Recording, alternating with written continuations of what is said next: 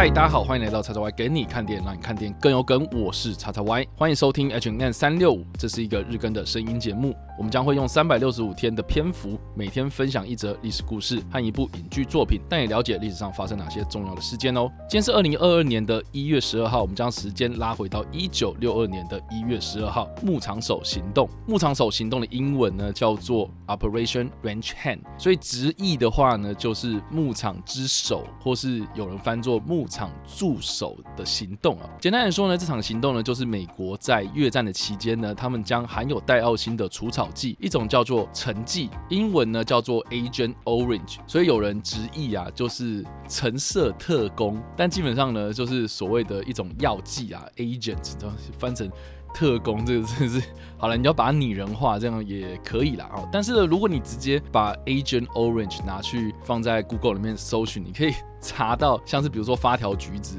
Clockwork Orange 嘛，然后或是一部由东尼史考特，也就是雷利史考特他过世的弟弟所拍摄的一部算是惊悚的短片哦，就是橙色特工啊。但是这个东西呢，它就是一种化学药剂哦，它是含有戴奥辛的除草剂。简单来说呢，就是当时的美军，因为他们很怕藏匿在丛林里面的这些越共。对于这些在丛林里作战比较少经验的美军来说呢，这个是非常头痛的一件事情啊。所以他们开始就是在飞机或者在直升机上面呢，就是装设这些有点像是美国中西部他们面积广大的农田哦，他们就用这种喷洒农药的方式呢，在越南的上空，针对南越或是辽国，也就是南越对北越的边际这个地方呢，开始喷洒这些药剂，企图呢在短时间之内呢将这些丛林。呢给消灭，那这种除草剂呢？他们当时其实并不太知道所谓的戴奥辛，而且戴奥辛啊，或者这种我们所谓的环境荷尔蒙啊，对人体伤害的了解啊，并不是这么的清楚啊，只知道说当时他们是利用两种除草剂，也就是二四 D 还有二四五 T 这两种药剂做比例的混合而成的，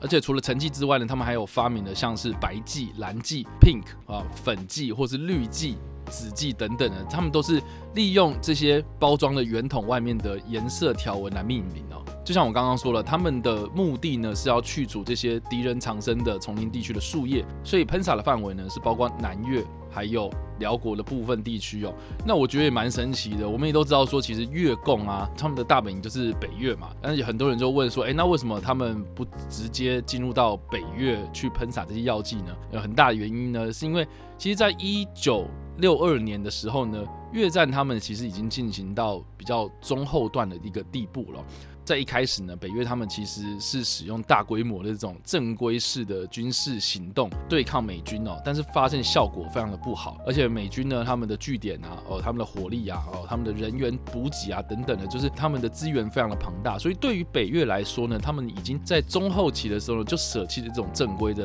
打斗方式哦，所以转而呢是利用这种游击战术的方式呢对抗这些美军，所以其实美军到了后半部的时候呢，对于这些藏匿在丛林之中的的越共哦是非常的头痛啊，所以他们想说，哎，那我们就用美国人的做法嘛，哈，就是用这种大型的这种空中喷洒除草剂的方式呢，这些接触到除草剂的植物就会在两天内死亡哦，所以呢就造成了一场生态的大浩劫。但是老实说呢，成绩里面他们含有代奥星这件事情呢，其实到一九六九年的时候呢，才发现这件事情的严重性哦。那我不知道在收听或者收看我们这个节目的观众们呢，或者粉丝们、听众们呢，对于戴欧星了不了解哦？因为我是读二类啊，在高中化学的时候，其实多多少少有学到有机化学这个领域哦。那如果是文组的朋友们，我大概就是稍微跟你们解释一下，什么叫做代奥辛哦？这代奥辛它其实并不是专指一种化学药品，它其实是一个总称。也就是说呢，它的化学是只要是有两个苯环，然后透过氧原子去连接起来的，那这种结构呢？就叫做代奥辛类啊。那这种化合物呢，它总共有大概七十五种的多氯二苯或是多氯联苯等等的这样子的一个结构啊，堪称世纪之毒。因为它其实并不是有急性的毒性，而是有环境的累积性，而且进入到体内之后呢，它是容易存留在动物性脂肪里面，所以是属于脂溶性的毒物哦。所以呢，如果你是长期食用这些动物性脂肪，如果牛呢，它们去接触到戴奥星的，比如说草啊，哦，它们吃了这些草之后呢，他们就会把这个毒物呢就累积在他们的脂肪里面嘛。所以这些牛啊，如果被制成乳制品啊，比如说牛奶啊，或是奶油啊这些东西，人呢就会因为摄取的这些食品呢，在体内呢就会累积带奥辛。然后最终呢，它会影响到你的身体，比如说发育的障碍啊、内分泌受阻啊、皮肤的病变啊、神经毒啊，或是容易影响生殖行为等等的。那成绩它最可怕的呢，就是因为呢，它含有毒性最强的 TCDD 这种东西啊，而且呢，最糟糕的就是它到了一九六九年的时候才被发现，才被证实这个东西呢里面含有 TCDD。那 TCDD 又是什么东西呢？它其实就是我刚刚说的代奥辛类的这种化合物里面毒性最强的二三七八四氯双苯环代奥辛啊。那这个是什么意思呢？就是说呢，二三七八呢，它其实不是编号，它其实是位置的代码啊。就是说化合物啊，我们在画这个化学的这个化学式的时候呢，其实这个二三七八就是指它的位置哦。刚好呢，在这个环苯结构上面呢，它就是用氯的元素呢去跟代奥辛结合，因为呢。这个结构是最稳定的，而且它具有我们刚刚说的脂溶性。然后容易产生生物的累积，所以对哺乳类的动物来说呢，它的伤害是非常非常严重的。那就临床的病例推论来说啊，TCDD 对人体的伤害包括有引发癌症的风险，或是绿痤疮，也就是呢人类的体内如果一直累积这些高浓度的代奥辛，它会在一些累积的部位呢产生一些疼痛啊，或是一些烂疮，发生这种皮肤的病变。另外呢，还有像是免疫功能的下降、肾功能的下降。牙齿发育的受阻啊，或是在一些内分泌啊，或是生殖系统上呢，造成一些受阻哦。那所以呢，这个沉寂的喷洒呢，是在一九六九年的时候才发现哦，有这个 TCDD 这个毒性最强的代奥辛之后呢，就陆陆续续的减少他们喷洒的作业，直到一九七一年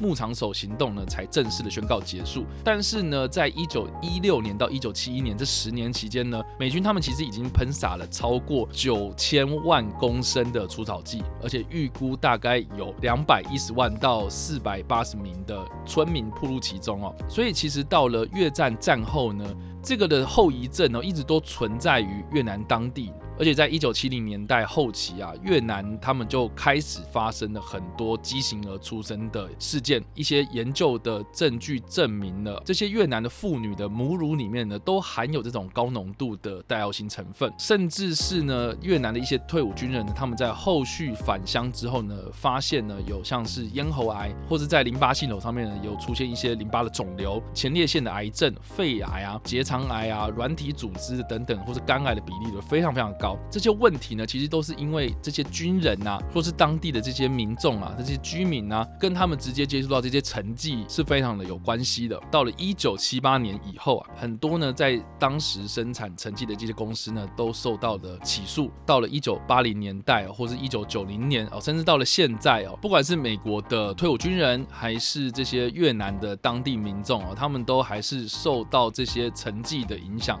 美国的国会呢，他们也有授权。退伍军人的相关机关哦，来针对这些受害者进行赔偿的作业。而到了目前为止哦，就是各国他们针对成绩或是所谓含有代奥辛的这些化学物质哦，除草剂啊、除虫剂啊、杀虫剂等等的这些东西，都有明确的规定，禁止这些使用任何技术性改变地球群体的化学药剂。那有关沉寂的喷洒或是越战期间的这些事情哦。其实美国呢，他们一直以来啊，都以这种赔钱了事的心态去处理哦。有关越战的主题的电影很多，但是比较多都是描写这些在战场上非常残酷的一面，或是比较追求娱乐声光效果，或是对于这种反战的意识啊，非常的强烈啊。但是很少人会去关注到，就是在战争期间，他们对于这些环境的伤害啊，甚至是这些战争的遗毒啊，去做一些深入的探讨啊。我觉得一来啊，毕竟这个算是。美国做了一个蠢事啊，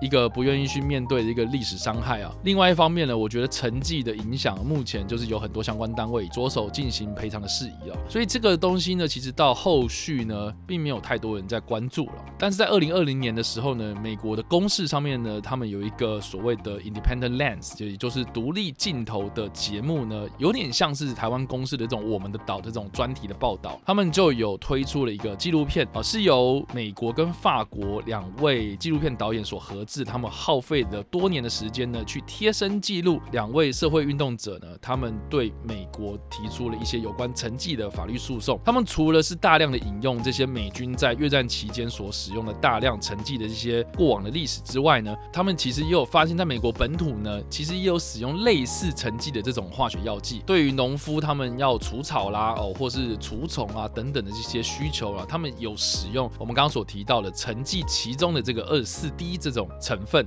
那我们刚刚所提到的，就是说成绩呢，它是用两种除草剂所混合而成的嘛，就是二四 D 跟二四五 T 这两种除草剂。那其中的二四 D 这个除草剂呢，还是有条件式的被允许使用哦。所以这两位社会运动者呢，他们就对于这件事情有很深入的一些研究跟探讨。那这部纪录片的片名呢，叫做《The People vs Agent Orange》。那中文呢，并没有直接的翻译哦。如果是直译的话，那叫做“人民对抗成绩”嘛。因为是二零二零年推出的作品啊，所以相较之下是还蛮新的一部作品哦。到目前为止，我倒还没有看到一个台湾的发行商或是台湾的。任何一个纪录片平台有引进这部纪录片哦，我自己是个人在 YouTube 上面有看到它的预告片，还有一些有人分享的一些片段哦，我自己个人是非常非常的有兴趣这一个成绩相关的纪录片。那在这一次的历史事件呢，我们介绍到成绩啊，那既然如此呢，我们就推荐这一个纪录片，希望呢有一天在台湾能够看到这部具有历史意义的纪录片哦。